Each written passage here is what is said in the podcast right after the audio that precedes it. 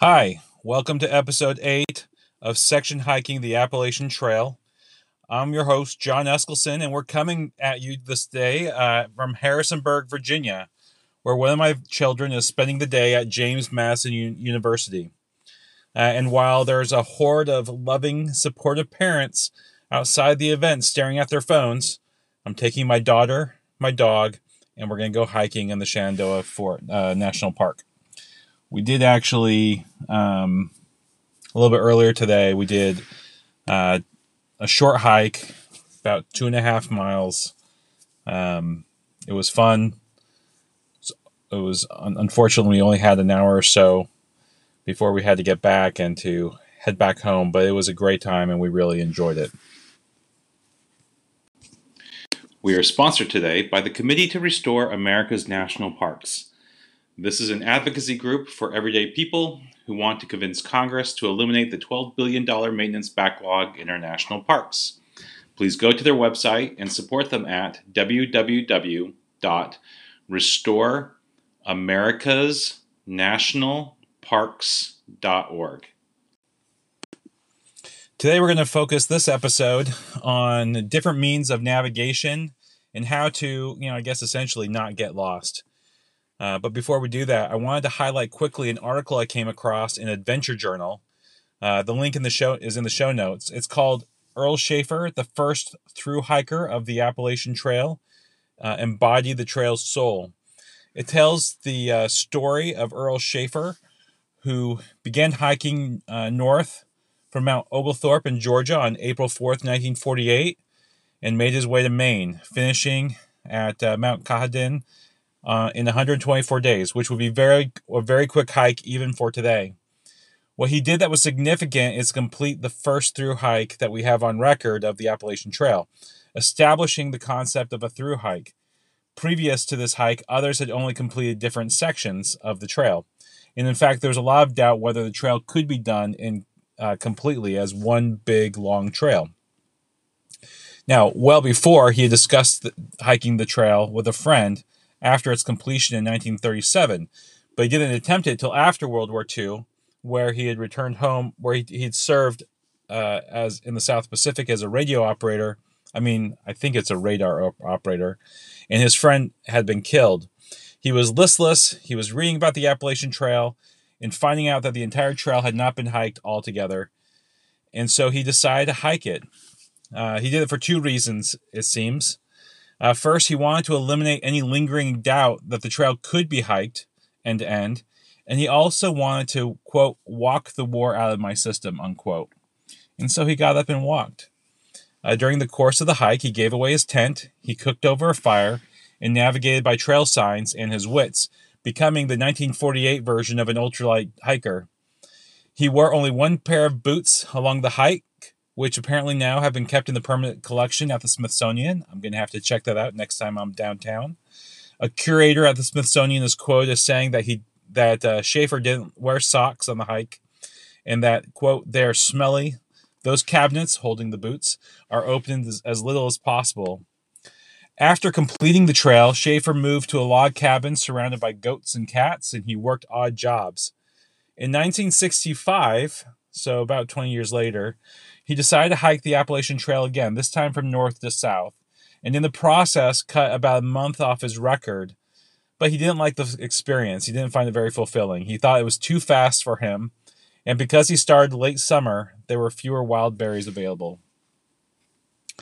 He then completed the Appalachian Trail a third time at 79 years old in 1998, again going northbound from Georgia as a 50th anniversary of his original trek. He was slower and more reflective, and he finished it just under six months in 173 days. At the time, he was the oldest person to complete the hike. Uh, it's a good article overall, and I encourage you to read the whole thing, including the article he did uh, with NPR afterwards.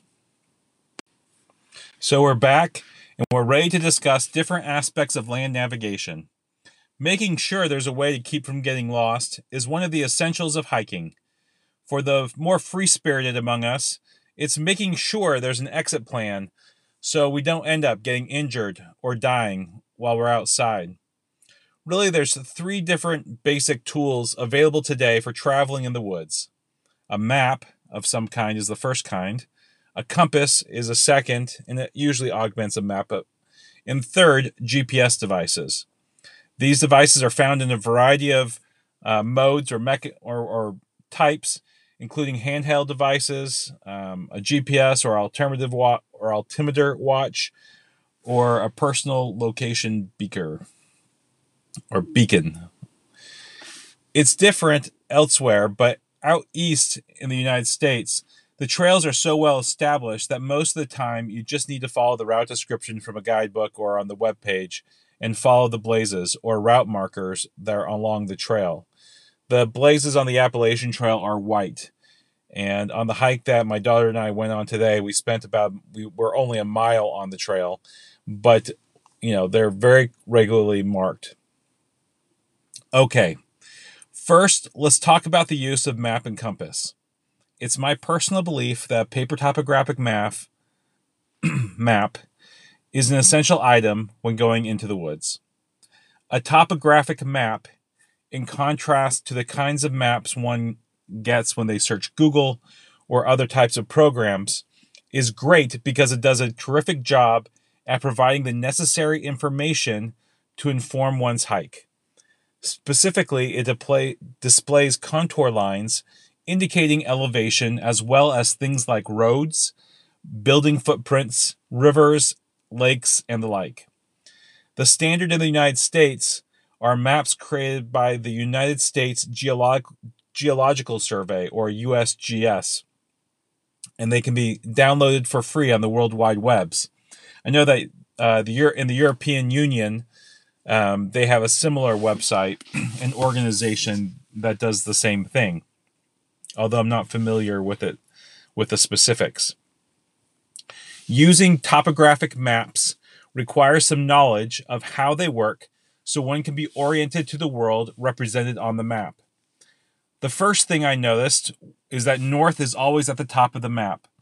So situating the map so that north is on top is the first thing one should do to read it. USGS maps include several specific commonalities that make it easy for them to be read. First, each one is named for a prominent geographic feature that appears somewhere within its boundaries. For instance, I am looking at map 8 of the Appalachian Trail in Northern Virginia, Snickers Gap to Chester Gap. That is the name. Second, each map is dated. Newer maps tend to be more accurate than older ones. This Appalachian Trail map that I'm looking at was revised in July 2017 so it's fairly recent. Third, the USGS map makers use uniform color schemes so that everyone knows what's what. Blue represents water and other aquatic features. Green includes vegetation. On this map, there are three green shades, meaning slightly different things. One is for woodland, one is for national and state parks, and a third one is for wildlife management areas each different green represents a different type of uh, topography. White signifies features like meadows or other things without much vegetation, like uh, like boulder fields and the like. Black ink is reserved for anything built by humans, like buildings and stuff. Red ink is normally for larger roads and sometimes for survey lines of a township on these maps that I'm looking at specifically, be, part because they're produced by the Appalachian Trail Conservancy, the trail's corridor is signified by a goldish yellow color. So you know the general location within the map where the AT crosses. Finally, the contour lines allowing one to read key terrain features are listed in brown. With all this information together, one gets a pretty good picture of what the terrain looks like in real life. On the trail, it's possible to be oriented and know where, where I'm at by looking around at the terrain around me and associating it to where I'm physically at. Um, back in the a long time ago when I was in the army, I would used to I would do my land navigation courses this way, and I got pretty good at it. Things are made much more precise once we add a compass with our map. And we can better orient our map, identify specifically where we are, um, identify landmarks, and find our way using a compass in conjunction with our map. A basic but good compass is also su- super lightweight and easy to use, literally pointing us in the right direction. So I needed some refreshment on how to use my compass. So I kind of took the time to think through it, read up on it, and write out some directions. So I hope uh, people don't find this too pedantic, but I found this as a useful reminder um, as I was kind of refreshing on map orientation and compass using skills. The way one orients a map using a compass begins with rotating the housing of the compass. That's the circular area that that holds the needle until the north, the N for the north lines lines up with the direction of travel arrow on the base plate. Once we've done that, we place the long edge of the compass base plate alongside the left or right border of the map or alongside any north-south line on the map. Next, we turn the compass and the map as a unit until the compass needle settles inside the orienting area arrow on the floor of the compass housing. The red tip of the needle will be pointed towards north on the compass housing. That's how we can make sure that our map is pointed correctly to the north. Next, we can pinpoint our location by orienting by taking our map that's been oriented and pointing the base plate of the compass um, in the direction of the arrow at one of the landmarks on our map. For example, for example, a mountaintop, a lake, or a building.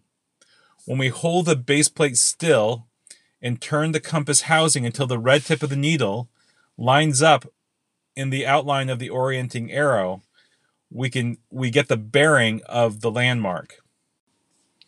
Once we account for declination or the natural magnetic field around us, we place our compass on the map with the edge of the base plate touching the symbol representing the landmark. Ignoring the needle, we move the entire compass around that point on the map until the orienting lines on the floor of the compass housing are parallel with any true north lines on the map. We lightly pencil a line towards our location along the baseplate edge from the landmark symbol. We then find a second landmark and repeat the process of taking a bearing, placing the compass on the map and drawing a line towards where we're at on the map. The spot on the map where the two lines intersect indicates where we are, and we can confirm our location by repeating this process with additional landmarks. Next, we can then find our way with our map and compass. Now that we know where we are, we can get to where we need to be. To do that, we place the long edge of our compass base plate on a real or imaginary line connecting the map points representing our present location and our destination. We next rotate the compass housing until the orienting lines of the compass are parallel to the true north lines on the map. That will set us on the bearing of our destination. We then hold the compass at waist level with the direction of the travel arrow on the base plate pointing away from us. And then, without changing the compass setting, turn our body until the red tip of the compass needle aligns itself with the orienting arrow. The direction of travel arrow will be aimed in the direction we want to go. So, if we can see the place where we want to go, we simply hike to it. If not, we ought to choose an intermediate landmark in the direction we want to travel, like a tree or a large boulder or another feature. With these basic skills in mind, we can navigate virtually anywhere. There are some additional issues involving declination or traversing difficult land masses that require additional learning and practice, um, but that are beyond my skills to describe or refresh, you know, as I'm going through this refresher on the podcast. Orienteering is a fun sport, and with practice, someone can get pretty good at it. There is an unofficial orienta- orienteering course uh, at a large park near our home when we lived in Germany. And uh, my son and I did it a couple times and had a lot of fun kind of navigating with our compass um, from the points uh, on the map and using the map to figure out where the next location was. Now, I grew up on paper maps and I feel comfortable with them. I've also learned that carrying a ton of paper maps along the trail is not always the most efficient method. Doing this section hike is going to encompass five separate large maps on the on the uh, AT, and uh, you know that's that is a lot of paper. So there's got to be a way, in my mind, to reduce the of paper and yet still use the benefits of paper maps. As some of you probably already know, there is an alternative uh, to using strictly paper maps, but still get the benefit of them using your smartphone. I learned about this um, from the guys on FKT podcast. Um, they talked about Gaia GPS and Caltopo.com. Um, there are links to these. There's links to these websites in the show notes, and also um, YouTube videos kind of talking about how to use them. I've been playing about playing around with both of these sites and have found Gaia GPS more useful to me in terms of preparing for uh, an Appalachian Trail section hike. Both of them allow me to create maps and plan uh, my our pathway for the hike. I can identify routes, campsites, and see where things are. And then I can download and print out the specific maps that I need with the type of topographic features emphasized that I want.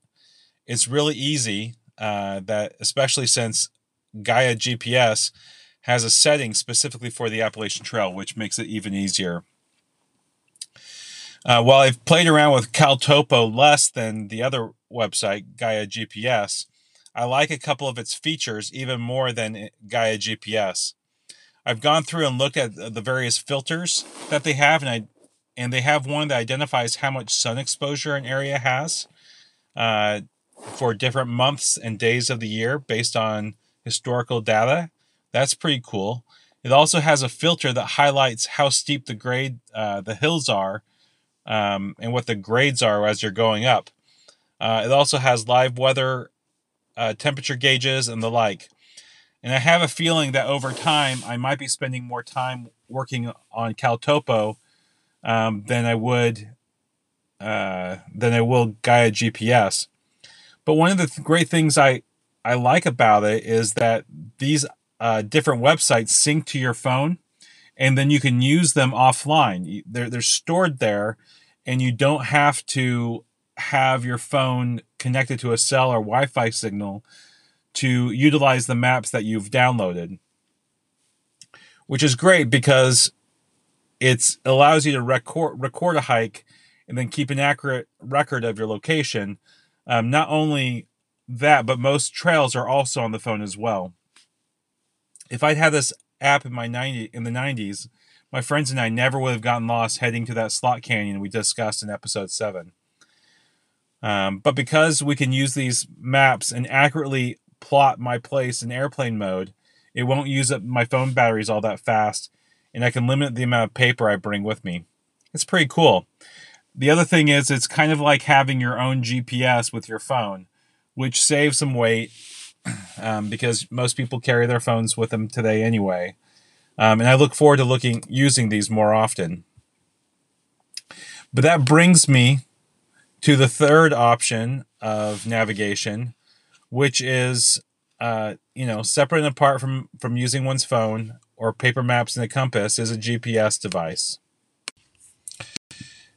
GPS systems have been the most popular way to find our way out on the in the woods for several years now. As mentioned earlier, these come in a wide variety of packages and levels of functionality. Now, I don't have the depth of knowledge to go into all the different types there are, but there are a variety, including watches, some of them made by Garmin, some of them made by Suunto, and several other brands that provide GPS routes on, one watch, on one's watch, uh, among a number of amazing features.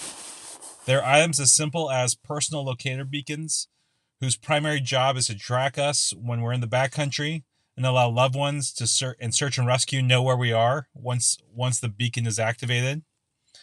Then there are handheld devices of differing differing sophistication.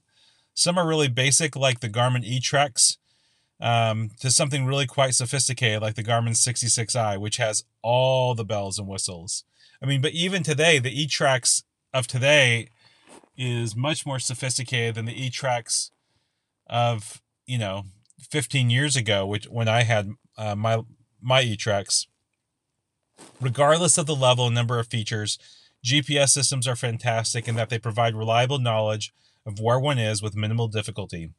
For those who don't know how to use one, uh, watch one of the videos in the show notes on YouTube. I like the one with the British guys from Trail Magazine because he is so British, sincere, and direct. I love it. The key is identifying waypoints and distances, and then loading them into the GPS system and navigating towards them. I've included a second video that shows how to download maps and waypoints into a Garmin GPS. It really is simple and really is easy. When contemplating buying a GPS device, the biggest question is what kind and what sort of features one wants in the device they're getting. A really popular one is that's a couple years old now. I believe it, you know, 2016, 2017 is when it came out, is the Garmin InReach Explorer Plus. Samuel uh, Chanelas wrote a review of the device, and you can see it in the show notes, and found that he chose this one because it had a number of features he felt were helpful when he hiked the John Muir Trail and did other backpacking explorations um, since then. Now, the concern was largely from his parents um, that he would be out of cell coverage, and he felt it necessary to stay in touch with those around him, especially since they wanted to be in touch with him. Unlike the basic units featured in the videos I linked to, this one has two-way satellite messaging capabilities, as well as a fully functioning GPS unit in it. It also has an SOS function in case of trouble. My friend Trent owns one of these devices, the InReach Plus, and he absolutely loves it. It's relatively light at 7.5 ounces, and it has a tremendous amount of functionality. He really loves the maps that come with this unit and the fact you can track where you are in 1 to 10 second intervals.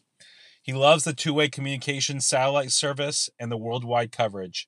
He bought it originally when he was traveling frequently to Africa. It uses the Iridium satellite network, which covers the entire world. In addition, you can Bluetooth this this handset to your phone, and with the help of the Garmin app, utilize your phone to send texts and other functions that are e- easier to use off the phone than on the device itself. It also has an audible message notifier and can get you can get weather no- notifications. I can't I can't help but mention that he emphasized that with me the first time he brought it over. He was so excited. So there's a lot of pros here, but there are also a few cons. First, it's, ex- it's expensive. It costs about 450 bucks, and there's a monthly service plan that can get expensive if you plan to send a lot of messages. The most expensive plan being $100 a month. It's a little bulky and its battery life is limited based on how much usage it gets. Now, there's a newer, hotter version of the Garmin InReach, which is the Mini, and it's the one I'd buy if I was going to get one of these devices. It's still pretty new, although it's much smaller at 3.5 ounces, half the weight and half the size of the Explorer Plus, but it still has nearly all of the functionality. You can use it by itself, however, because it's so small, its ease of use will be facilitated if you set up well ahead of time all the information in a preset type format. Like the Explorer Plus, it's also more geared uh, for usage with a smartphone once it's been paired to via Bluetooth. I've included a fuller review of this of this device, and uh, it's also in the show notes and goes through all its bells and whistles. I've thought about whether or not to buy a GPS for the purposes of this section hike and have decided against it at this time. Because I'll be on the Appalachian Trail in densely populated regions of northern and central Virginia, I don't believe I'll be at risk of getting lost or at risk of isolation, especially since, you know, for about 100 miles, I'll be walking along Skyline Drive in the Shenandoah National Park, where in a February day, I came across three or four different people on a short hike. But there are going to be other portions of the trail where something like this would be really useful. Having a paper map will be really helpful to see the terrain we'll have coming up, how far we have until the end of the day, and what sort of resources are available along the way. Really, so long as I stay on the trail and follow the white blazes on the tr- on the trees and follow the signs, I should be in pretty good shape. There will be moments, however, when I don't know where I'm at, and it will be good to know uh, how much further is required on any given day. Second, I've already been able to identify the portion of the AT I'll be hiking using using uh, Gaia GPS and prepared some maps that I can print out and have with me. But I also have the apps handy with the maps in my phone that I can refer to as well. The information at Gaia GPS will be a great complement to the paper topographic maps and the compass I've already got ready to go. So that's all we have today. I've really enjoyed preparing this episode and getting a refresher on using maps and compass, as well as learning a couple of key computer programs that'll help me stay on the trail easier. I'm very excited about this development, and I've also been happy to be able to research more into GPS systems and kind of figure out what I would use um, once I feel it's necessary to get myself um, a GPS system. I'm looking forward to talking with y'all again next week. Please leave a review on your podcasting platform and give me your thoughts about navigation on the trail. You can also find me on Twitter at Section Hiking the Appalachian Trail and on Instagram at section underscore hiking underscore the underscore AT. Have a great day and take care.